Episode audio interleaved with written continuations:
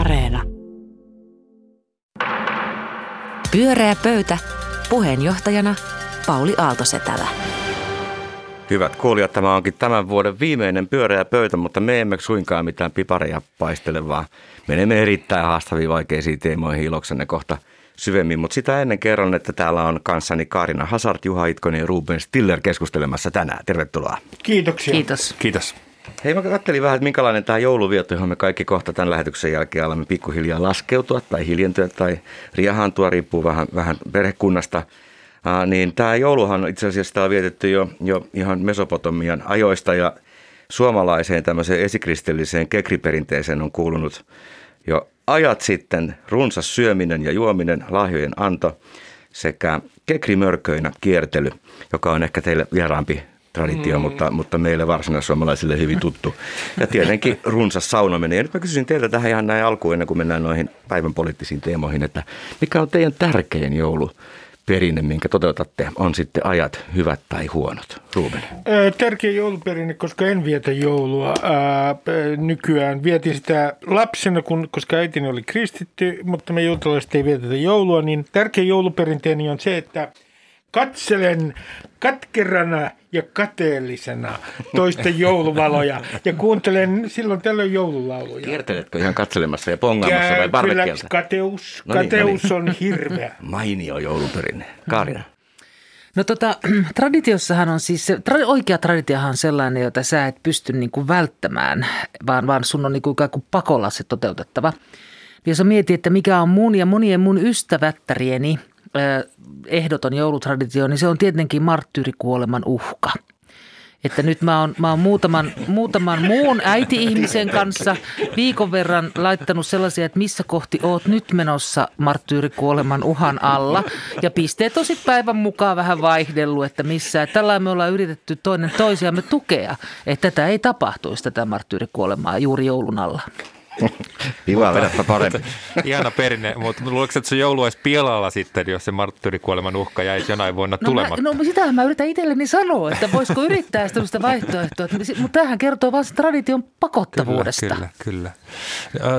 Siis mulla se olisi ehkä joulumusiikin, joululaulujen kuuleminen yhdessä suurehkon ihmisjoukon kanssa jossain tilanteessa. Se on just tämmöinen, mikä tästä joulusta on jäänyt pois. Että olisi päässyt kuulemaan vaikka nyt sitten päiväkodin joulukonsertin tai jonkun musiikkiopiston matinean tai kirkkokonsertin, niin se olisi kyllä nostattanut joulumieltä, ja se on nyt jäänyt väliin. Selvä. Mulla on muuten joulusaunaa edeltävä lihapastejojen syönti lasteni kanssa. Se on sellainen traditio, josta ei ole luovuttu. Joku varsinaissuomalainen. Aika jännä varsinaissuomalainen tapa liittyy vähän siihen. Syöminen ennen saunaa. Niin, ja vielä lihapasteja ja sitten kekrimörköinä pyöriminen. Se joulu sitten meneekin viikko pari. Ruben, mikä on meidän ensimmäinen teema? Kaksi sanaa, jotka kerta kaikkiaan saavat jokaisen moraalin kuohumaan.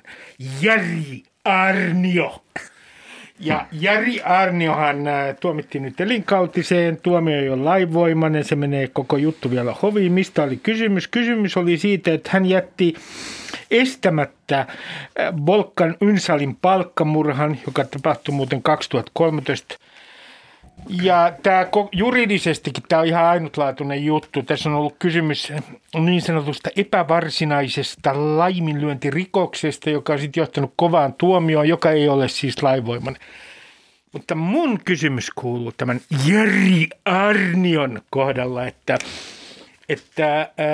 minkälaisena hahmona, kun täällä on dramaturgista osaamista tässä studiossa, niin minkälaisena hahmona näette hänet ja koko tämä prosessi, tämä draama, jonka päähenkilö hän on ollut, niin mikä teitä siinä erityisesti kiinnostaa? Sanon vaan tähän ihan alkuun yhden jutun, joka mua kiinnostaa, että ollaanko me täällä Suomessa, niin kuin kerta kaikkiaan luen itseni mukaan, aivan liian sinisilmäisiä, mitä tulee esimerkiksi poliisiin tai joihinkin muihin virkamiehiin, koska meillä on tällainen niin kuin kaunis ajatus siitä, että kukaan ei olisi korruptoitunut. Ehkä siinä on aika ennen Jari Aarniota ja aika jälkeen Jari Aarniota, kuinka sinisilmäisiä olemme. Niin, mä luulen näin, nimenomaan. Mutta meillä on ollut tällainen liiallinen luottamus. Niin, no siinä mielessä varmaan on jotain suomalaista tässä, että ajatukset Aarniosta mulla vie heti kyllä tuonne isompaan maailmaan jonnekin Amerikkaan, ja ehkä joku Toni Sopranos mulle sitten tulee ensimmäisenä jotenkin mieleen sitten, kun tuossa lämmiteltiin näitä dramaturgisia viittauskohtia Kaari Aarnion tarinassa, niin kysyin, että milloinkas hän oikein luiskahtikaan pimeälle puolelle, koska itse en tunne tarinan yksityiskohtia kauhean hyvin. Ja siitähän tuli taas tämmöinen tietynlainen tähtien sotaviittaus, että hän on ennen ollut hyvä ja sitten jossain vaiheessa on se nitkahdus sinne mustalle puolelle. Niin. Huumepoliisin päällikkö. No jos mä ajattelen, että hän olisi henkilöfiktiossa. Mä en tiedä, onko tämä nyt sitten rumaa puhua todellista ihmistä tällä tavalla, mutta toisaalta ei, koska en mä hänestä väitä mitään, vaan niin kuin hänen hahmostaan. Niin mun mielestä niin kuin näyttää hänen esiintymisissään kaikissa niissä vähissä, mitä on nähnyt, niin näyttää aina siltä, että ikään kuin hänessä ei ole sellaista häpeän tunnetta. Että ei näytä siltä, että hän olisi menettänyt kasvonsa joidenkin edessä tai jossain joukossa, vaan hän on ainoastaan hätääntynyt tietenkin kiinni jäämisestä ja mahdollisista tuomioista, mikä on niin kuin inhimillistä ja ymmärrettävää. Mutta tämä on siinä musta se kiinnostavin, että ei ole niin. Ehkä on niin, että hän ei koskaan ole tavallaan taas hyvän puolella ollutkaan, että hän on alusta asti ajatellut, että tämä on jonkun tyyppistä niin kuin homososiaalista liittymistä, koko tämä toimen hoitaminen. Ja se, että hän on tehnyt, ehkä hänellä on puhdas omatunto, ehkä hän ajattelee, että hän on toiminut kaikilla näillä resursseilla juuri niin kuin oikean miehen tuleekin toimia. Mutta nyt sitten ikävästi on tullut rajat vastaan. En tiedä, mutta mun mielestä sellaista, niin kuin, jos ajattelee jotain hyvää tarinaa, niin sellaista niin kuin ankaraa häpeää tai menetystä, niin mikä hänessä ei niin kuin kerro siitä? Mua kiinnostaa pari juttua. Ensinnäkin mua kiinnosti aikaisemmassa oikeudenkäynnissä, siis kun puhuttiin hänen huumerikoksistaan, niin se, että, ja se ihmetytti tietysti myös esimerkiksi Helsingin Sanomien rikostoimittajia, että jotkut hänen alaisensahan näytti olevan hänen puolellaan edelleen. No mua kiinnostaa, ja en ole päässyt ihan selvyyteen, miksi he ovat olleet kaiken tämän jälkeen hänen puolellaan. Se on jäänyt mulle kysymysmerkiksi. Ja hovioikeushan muistaakseni silloin päätöksessään totesi, että heidän kaikkiin todistuksiinsa näiden alaisten ei voi luottaa. Ja mikä on ollut se voima, että hän on pystynyt manipuloimaan näitä ihmisiä. Ja sitten tämä ikään kuin tämmöinen, tämä piste, missä omassa mielikuvituksessani ajattelen siis näin, että se mikä häntä on kiehtonut tässä koko prosessissa on tämä peli. Kun lukee Susanna Rembot ja Minna Passin kirjaa Aarnio-keissistä. Kannattaa muuten lukea, se on hyvä kirja. Se on erittäin hyvä kirja. Niin tulee mieleen, että hänen on täytynyt nauttia tästä pelistä jollain tavalla. Ja se peli oli varsin monimutkainen, mutta sitä lukiessa tulee kyllä eittämättä mieleen, että miten on mahdollista, mikä on mahdollistanut hänen toimintansa, niin tulee kyllä mieleen, että poliisin sisäiset prosessit on ollut aika surkeita tässä suhteessa. On lähdetty semmoisesta olettamuksesta, että poliisi ei voisi toimia kavalasti. Siis koko systeemi on pettänyt. Mutta jos siihen tarinaan mennään takaisin, niin tämähän on turha varmaan keksiä mitään ylimääräistä. Tämä on jo itsessään niin uskomaton. Siis, mä niin kuin sanoin, niin pohjatietoni ehkä vähän turhan hatarat. Silloin voit vapaasti keksiä niin, puuttuvia paikkoja. Mutta siis mä luin nämä uusimmat uutiset ja siis niissähän oli varsinkin tällaisella just hieman niin kuin puutteellisella tiedolla oli vaikea pysyä kärryillä, siis tuli tästä tuomiosta ja mitä siellä oikeudenkäynnissä. Siellä oli jos jonkin sortin eri rikollista ja sitten todistajaa, joka oli muuttanut lausuntoonsa ja se vaikutti siis todella, sanoisinko, jännittävältä.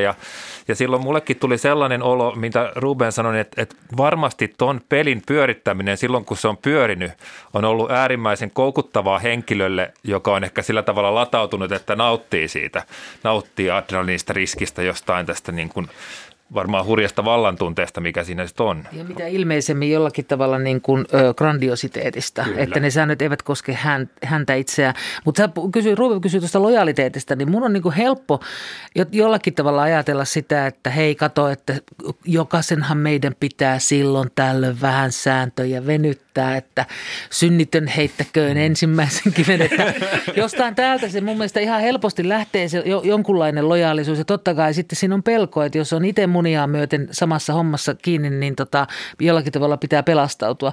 Mutta se on kauhean kiinnostava asia, että millä. Ja sitten totta kai, että poliisin prosessit ovat totaalisesti epäonnistuneet. Semmoisia ei nähtävästi ole ollutkaan. Miksi luulette sitten hänen tehneen niin typeriä virheitä, jos hän oli niin nerokas, että hän keräsi pluspisteitä niin kuin huomioon? Rahojen kaivaminen omalle pihamaalle, niin sitä on sitten selitetty kaiketi sillä, että se oli nimenomaan jonkinlainen kaksoishämäys, että kukaan ei nimenomaan olisi osannut löytää niitä sieltä ja ensimmäisellä kerrallahan niitä ei löydetty sieltä. Mutta muakin ihmetyttää se, että ne löytyy pihamaalta eikä Caymansaarilta. Mutta eikö se ole semmoinen klassinen tarina takaisin. Niin, eikö se ole tarinassakin klassinen se vaarallisen pelin kaari, että sitten se menee hyvin, hybris kasvaa. Ajattelin, että mä voin tehdä mitä vaan ja silloin tehdään ne ratkaisevat virheet. Kyllä, niin kuin Goodfellows-elokuvassa sitten viimein siellä, kun ollaan, että kaikki niin kuin siellä samaan aikaan keitetään pastaa ja helikopterit pörrää yläpuolella. Että se on just se hetki, milloin sä laitat ne sinne nurmikon alle nopeasti tai jotain. Niin siinä kävi. Niin ja sitten tämä on mielenkiintoista myös, kun hän oli julkisuudessa. Niin hänhän oli sankari. Pyöreä pöytä jatkaa hei Ruben seuraavaan teemaan okay, niin kuin vauhdikkaasti, vaikka tätäkin olisi tietysti kiva jatkaa. Kaarina, mistä puhumme seuraavaksi? No tavallaan me puhutaan vähän samantyyppisestä asiasta, eli niin kuin tällaisesta julkisesta kuvasta. Siis sellaisesta, että minkälaisia hahmoja me julkiseen keskusteluumme luomme.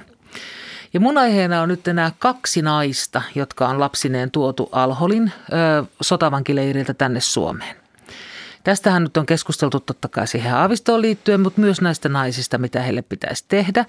Ja musta näyttänyt siltä, että toisaalta virkamiehet suojelupoliisista, ulkoministeriön yrittää erilaisia toimenpiteitä ja laillisuutta selittää meille. Ja sitten meillä on joku porukka epämääräinen, joka hihuloi siellä, että entä mun valtava tunteeni, koko Suomi räjähtää, jos nämä 2 kappaletta naisia tulee tänne Suomeen. No. Tästä mä oon miettinyt sitä, että mikähän tässä asia, kun tuli mieleen se, mitä Ilmari Kiento sanoi silloin 18 keväällä, kun oli sisällissotaa, kun se puhui niistä susinartuista. Siis siitä, että ne voi tappaa. Että mikä punaiset tässä, naiset punaiset siis, naiset niin, että ne on susinarttuja, että ne voi hyvin tappaa. Että mitä asioita tämä meissä niin kuin aktivoi, että minkä takia, että kun kurdiviranomaiset sanoo, että äitiä ja lapsia ei toisistaan eroteta, niin se on meistä jotenkin niin kuin halveksittava pointti. Ikään kuin näistä naisista olisi kokonaan paennut heidän inhimillisyytensä, kaikki heidän, niin kuin heidän ikänsä, heidän äityytensä ja kaikki heidän kokemuksensa. Että he on joko tappajarobotteja tai sitten ne on tämmöisiä petonarttuja, että mä en huomaa mistään lukeneeni sellaista lausetta, että ehkä ne on näiden sotavankivuosien aikana esimerkiksi muuttunut tai tullut toisiin aatoksiin tai jotain tällaista. Mä en väitä, että näillä olisi ollut, mutta että musta tuntuu siltä, että meillä on tosi vaikea puhua näistä naisista ihmisinä. Ja jos niin on, kysyn sitä teiltä, onko? Ja jos niin on, niin mitä he meille sitten ovat, jos eivät ihmisiä? Kyllä musta on vaikea suhtautua ja se on jännää, koska mun mielestä ihan näiden nyt palautettujenkin naisten tarinoita, eikö niitä ole kerrottu? Helsingin Sanomien jutussa avattiin myös mun mielestä sitä taustaa ainakin vai toisen vai molempien osalta. Heidän värvääjänsä niin haastatteluja ollut. Että oikeastaan heitä on, sanoisinko kuitenkin tehty ihmiseksi, ainakin tämän tarinan tasolla annut eväät siihen, mutta eihän se siihen keskusteluun ikinä palaudu. He on niin kuin nappuloita ja mä yritän miettiä sitä, että tämä voimakas niin kuin vakaamas raivo siitä, että heitä ei saa tänne tuoda, niin siinä on oikeastaan 2 tekijää taustalla. Se on niin kuin pelko ja sitten toinen on se niin kuin kokemus yhteiskuntasopimuksen rikkomista. Mä en osaa niin kuin miettiä, että kumpi siinä on oikeastaan vahvempi. Varmaan ihan pelkoakin, mutta toinen niin kuin melkein musta jopa vahvempi se tunne, että he ovat niin törkeällä tavalla tätä rikkoneet, että mä lautan tästä ei nyt keskustella edes tästä asiasta. Joo, Niin, Ruben, sano. Niin, mä sanon pari huomiota, että ensinnäkin, mikä mua tässä niin kuin hämmästyttää, tämähän on se kansakunta, joka aikoinaan taisteli muistaakseni Neuvostoliittoa vastaan talvisodassa, joka, hyvät nuoret, käytiin talvella. Ja jatkosodassa käytiin. Ja meillä on tämä ylväs sotahistoria. Niin sitten, kun tulee 2 naista, 6 lasta, toukokuussa tuli 3 naista ja 9 lasta ja sitten vielä 1 äiti on tullut lapsineen sieltä. Niin nämä saavat koko kansakunnan sekaisin. Kysymykseni kuuluu, että onko tämä kansakunta jollain tavalla hieman degeneroitunut, kun se menee näin sekaisin näistä naisista ja lapsista?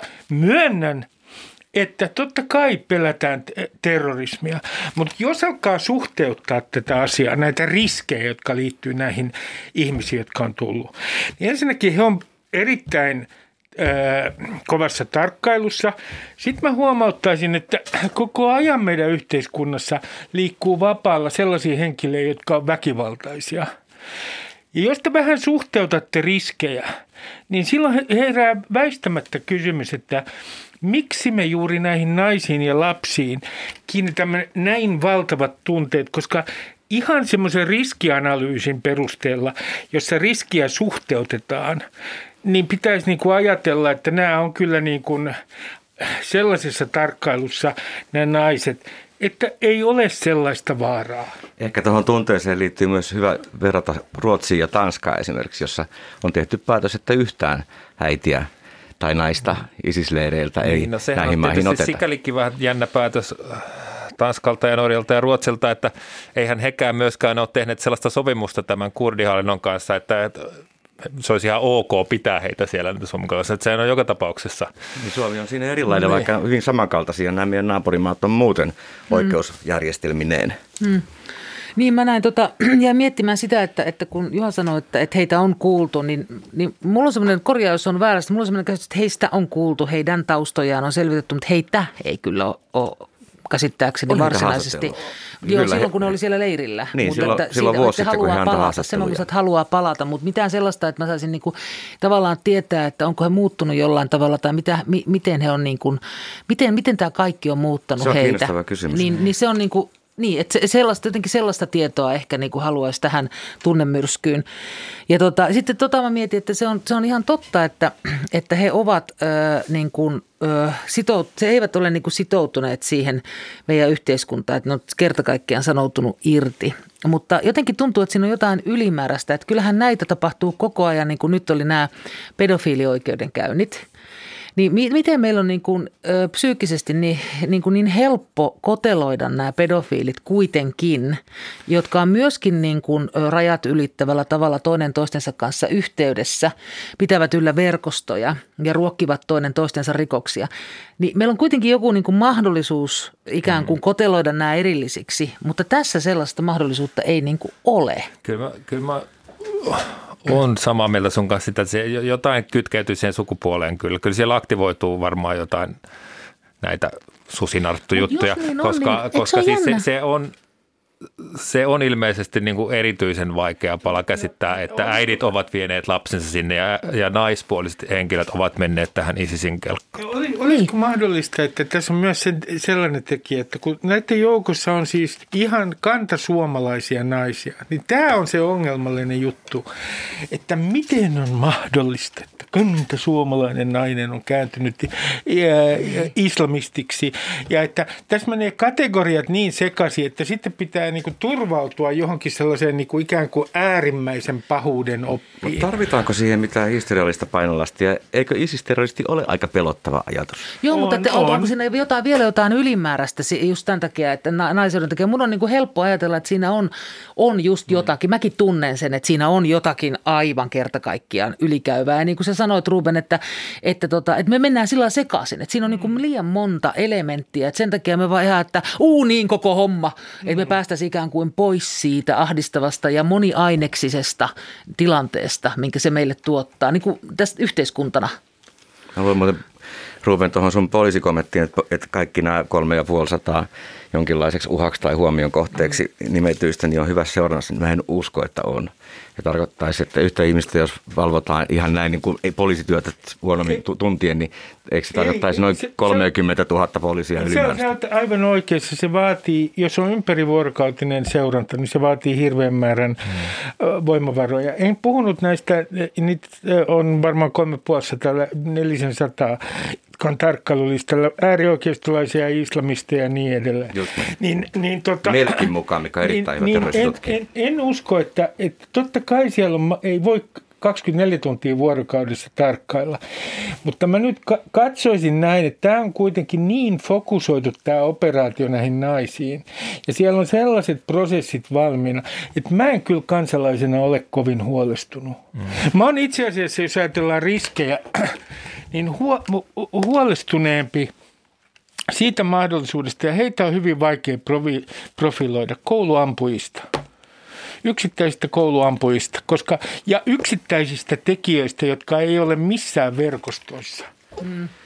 Niin, ja minua taas ehkä, niin kuin, mä vertaan itse tätä siihen tuon sopimuksen niin kuin irtisanomiseen, mistä Juha puhui, niin tämä äärioikeiston, että kun ne käyttää niin kuin meidän demokraattisesti valittuja edustajia me maalitauluna harjoituksissa ja sitten se, että, että tulee poliittisen murhan yritys, niin ne on mulle itselleni sellaisia niin suuria, niin kuin, että se tulee meidän joukostamme ikään kuin tämä ajatus, niin se tuntuu niin kuin vielä vaikeammalta. Pyöreä pöytä. Pyöreä pöytä ja vuoden viimeinen suora lähetys. Ja Juha Itkonen, mistä juttelemme viimeiseksi tänään? No jutellaanpa Kiinasta ja heidän ongelmistaan. Kun omia ei ole, niin jutellaan vaihteeksi siitä. Se oli tavallaan ihan virkistävä näkökulma. Tämä oli juttu Hesarissa ison valtion eli Kiinan isoista ongelmista, koska tietyllä tavallahan narratiivi on se, mikä meille on aika hyvin tiskostettu, että länsi menee alas ja Yhdysvallat on rappion tiellä, kaikki merkit ovat siihen, mutta Kiina tasaisesti nousee, niin ehkä ihan hyvä palauttaa mieleen, että Kiinassakin on aika isoja ongelmia, se oli hurjaa saasteita, hurjaa velkaa, kaikkea näin. Mutta yksi, mihin mun huomio erityisesti kiinnitti, oli se, että Kiinassakin lapsia syntyy liian vähän. Aivan niin kuin meillä on viime vuodet uutisoitu siitä, että synnytystalkoita sun muuta tarvittaisiin. Kiinassa oli vielä tämmöinen kiinnostava erityisongelma, että kaikki muistamme yhden lapsen politiikan tietysti hyvin. Jotenkin mäkin muistan sen lapsuudesta, että Kiinassa tällaista on ja se oli raakaa ja julmaa ja sitä noudatettiin. Ja nythän se on kääntynyt niin, että heilläkin toi eläkepommi häävöttää ja väestöpyramiidi on kääntymässä erittäin huonoon suuntaan. Ja sitten kun ne yrittää psyykata väestöään tekemään lapsia, niin se tyssää tähän, että yhden lapsen politiikka on iskostanut heidän mieleensä mallin, että tämä perhe on hyvä, yksi lapsi on hyvä, enemmän liiallinen perhe. Ja mä jäin miettimään tätä, että aika helppoa lopulta. No toki se on vaatinut vuosikymmenien työn ja aika kovan propagandakoneesta, mutta jollain tavalla kuitenkin näinkö meidän mielikuviin vaikutetaan? No ensinnäkin mä sanoisin tästä Kiinan yhden lapsen politiikasta ja terveiset näin jouluna sinne Kiinaan. Jatkakaa ihan samaa tahtia. Ei enempää lapsia. Niille ei ole enää yhden lapsen politiikkaa. Ei virallisesti ole olemassa, mutta toivottavasti palataan siihen niin kuin käytännössä. No ensinnäkin, minkä takia se on hyvä asia? Ensinnäkin se on hyvä asia maapallolle. Oikein hyvä asia. Ja kun kiinalaisten kulutustaso nousee, niin toivoisin sitten, että ja maassa on keskiluokka kasvanut valtavaa vauhtia, niin toivoisin, että maapallon resurssien kannalta, että siellä edelleen noudatettaisiin yhden lapsen politiikkaa. Mielenkiintoista tässä yhteydessä on se, että jos me katsotaan jotain, tämä väestötiede, demografia on muutenkin mielenkiintoista. Meidän naapurimaa Venäjä, siellähän on myös tällainen demografinen ongelma, eikä ainoastaan sen takia, että aikaisemmin nuorempi väki, niin siellä oli myös muutto-ongelma länteen koulutetulla väellä, vaan myös niin, että itse asiassa syntyvyys on ollut varsin alhainen. Ja on mielenkiintoista katsoa, mitä näissä maissa tapahtuu, minkälaiset poliittiset vaikutukset siellä tulee olemaan. Ajatelkaa Suomea. Tästä on tulossa gerontokratia, jossa eläkeläiset, jota muuten olen kohta, partaviuhuen päättävät poliittisesta tulevaisuudesta, koska he ovat poliittisesti aktiivisempia ja heitä on paljon enemmän kuin nuoria ikäluokkia. Kun Juha tuosta puhuu, että onko meihin noin helppo vaikuttaa, niin me mietin noita perhemalleja, niin onhan, totta kai meillä on. Että kyllähän meilläkin, mikä nyt on, mikä on se herrasmiehen perhe, eli isä, äiti ja tyttö ja poika, tämän tyyppinen, että sehän on jonkunlainen olemassa oleva normi. Ja mielellään 2 vuoden ikäerolla. Jotain tämän tyyppistä. Ja koko tämä idea, millä... Sä oot jo asessinyt sen mennen tulle. No, me ollaan meni pienellä. Ja se, että eihän tällaista tilannetta ole koskaan ihmiskunnan historiassa ollut, mikä nyt on sitten 50-luvun jälkeen vakiintunut tämä, että esimerkiksi äiti, joka saa lapsen, niin että hän on niin kuin ainoa nainen, joka pitää sitä lapsesta huolta. Että tämä on tämä ideaali. Että kun hän on kahdestaan sen kanssa, että kyllähän meillä on ollut aina läpi ihmisen historian, niin se on jollakin tavalla porukassa hoidettu. Niin Kiinassahan naisten työllistyminen ja asema niin kuin työelämässä on vahvistunut tämän politiikan 35 vuoden yhden lapsen politiikan aikana, mutta sehän ei ollut mikään brändityöryhmä, että olisi kiva, että olisi kaikilla vain yksi lapsi, vaan oli pakkosterilointeja, pakkoabortteja, lapset haettiin kotoa ja tapettiinkin, jos näihin tarinoihin ja kirjoihin voi luottaa, että se on ollut aivan massiivinen väkivallanteko. Mikä sen, oliko se... Sen motiivi oli se, että ajateltiin, että tälle kaikelle, jos kasvamme hallitsemattomasti, niin ruokaa ei riitä ja kyllä. Tilanne nähtiin niin. Ja sen tähden Kiinahan voi pelastaa tämän koko ilmastokriisinkin juuri tällä samalla logiikalla ja samalla diktaattorin otteillaan. Ja onkin luvannut tehdä merkittäviä muutoksia, jotka voi olla merkittäviä. Se on mielenkiintoista, että enää ei tarvitse diktaattorin ohjeita tai otteita, vaan tämä politiikka on sisäistetty tuolla pääkopissa ja... Niin vaan onko se niin kuin meillä ja Japanissakin, että sehän ei ole varsinaisesti niin kuin yhteiskunnan ohjaama päätös enää. Ja ihminenhän toimii niin kuin ihmiset ennen häntä ovat toimineet. Niin. Mehän katsomme vanhemmistamme mallia, josta on 75 vuodesta ollut tämä yhden lapsen politiikka, niin tässähän alkaa olla jo useammassa sukupolvessa kohta tätä. Tämmöisiä ovat perheet, näin perheissä eletään, tällaista on perhe-elämä. Niin mallistahan se tulee. Mutta jos ajattelee näin, että Suomessa pitäisi saada tämä syntyvyys nyt nousemaan ja pitäisi antaa niin kuin jonkinlainen uusi malli. Mä en oikein usko, että se enää niin kuin toimii. En tiedä, minulla ei ole tietämystä siitä, mitkä kaikki tekijät vaikuttaa tähän syntyvyyden alenemiseen, mutta voisin kuvitella, että yksi tekijä, joka saattaa nykyään myös täällä Suomessa vaikuttaa siihen, on siis pessimistinen visio tulevaisuudesta. Ja tietenkin, niin kuin, eikö tämä ole niin kuin tavallaan hyvä asia, että syntyvyyshän vähenee, jos olen ymmärtänyt oikein, silloin kun naisten koulutustaso nousee merkittävästi. Mä en oikein usko, että jos Suomessa nyt alettaisiin, mitä pitäisi tehdä, että syntyvyys saataisiin täällä nousemaan. Mä en usko välttämättä mihinkään sosiaalipoliittiseen toimeenkaan. Ehkä Kiinasta ei haeta neuvoa kuitenkaan. Niin ehkä tämä Suomen viime vuosien syntyvyyden lasku ei kuitenkaan kytkeydy naisten tavallaan koulutustason paranemiseen, vaan se on jo pitempi prosessi, mutta joo, siis ilman muuta siellä, kyllä täytyyhän tuon pessimismin vaikuttaa. Siis mähän olen kokenut perhe-elämän merkityksellisenä omassa elämässäni ja sen takia yrittänyt puhua sen puolesta silleen valoisassa sävyssä, koska se mun mielestä esitetään julkisuudessa vähän semmoisena niin kuin prismakitumisena, mitä se ei ole koko totuus. Sen takia minä olen yrittänyt niin kuin määrätietoisesti tuoda sitä valoisammassa valossa esiin. Ja mä luulen, että sillä voi olla jotain merkitystä, mutta ei se nyt se isoin driveri siellä syntyvyyden laskun takana ole. Ja en tiedä, en mäkään hirveän toiveikkaasti suhtaudu mahdollisuuteen kääntää sitä, että...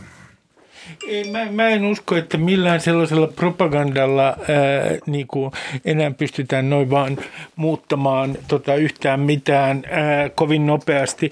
Eikö me nyt tässä niin kuin nähdä se, että nämä individualistiset arvot ja tämä ajatus siitä, että elämän pitää olla jatkuvaa seikkailua, individualistista seikkailua, niin se vaikuttaa tässä Suomessa? No en tiedä, onko tuostakaan minkäänlaista tutkimustietoa olemassa, että se tuolla tavalla olisi. En mä tiedä, mutta toi pessimismi, minkä mainitsit, niin se on tietysti mun nuorimmat lapset, kun saattaa olemaan kaksoset, on nyt niin kuin 3,5 vuotta, niin nämä viimeiset, heidän elinaikansa on kyllä aikamoista kyytiä maailmasta. Se on sattunut kaikenlaista, joka on tavallaan omaa pessimismin astetta nostanut ja vähän niin kuin jälkikäteen nostanut sellaista kauhua, että he ovat aivan pieniä lapsia tässä maailmassa. Niin sinänsä mä pystyn ymmärtämään sen pessimismimotiivin. Pyöreä pöytä. Hei, tämä oli viimeinen lähetys tänä vuonna. Kiitos Kaarina Hazard, Juha Itkonen ja Ruben Stiller. Teillä oli hyviä näkemyksiä. Ihan ei ratkaistu tätä lapsiongelmaa niin kuin meillä Kiinassa, Japanissa ja muissakaan teollisuusmaissa, mutta hyvälle alulle päästiin. Viettäkää hei kaikki kuulijat rauhallinen, hieno joulu keskenänne. Tavatkaa mahdollisimman vähän ihmisiä. Muistakaa vanhuksia, mutta älkää koronalla. Pyöreä pöytä palaa tammikuussa jälleen ääneen ja uudet eväät ja paikalla jälleen puheenjohtajana Pauli Aalto-Setälä. Hei hei. Hyvää joulua. Hyvää joulua. Hyvää joulua. Pyöreä pöytä.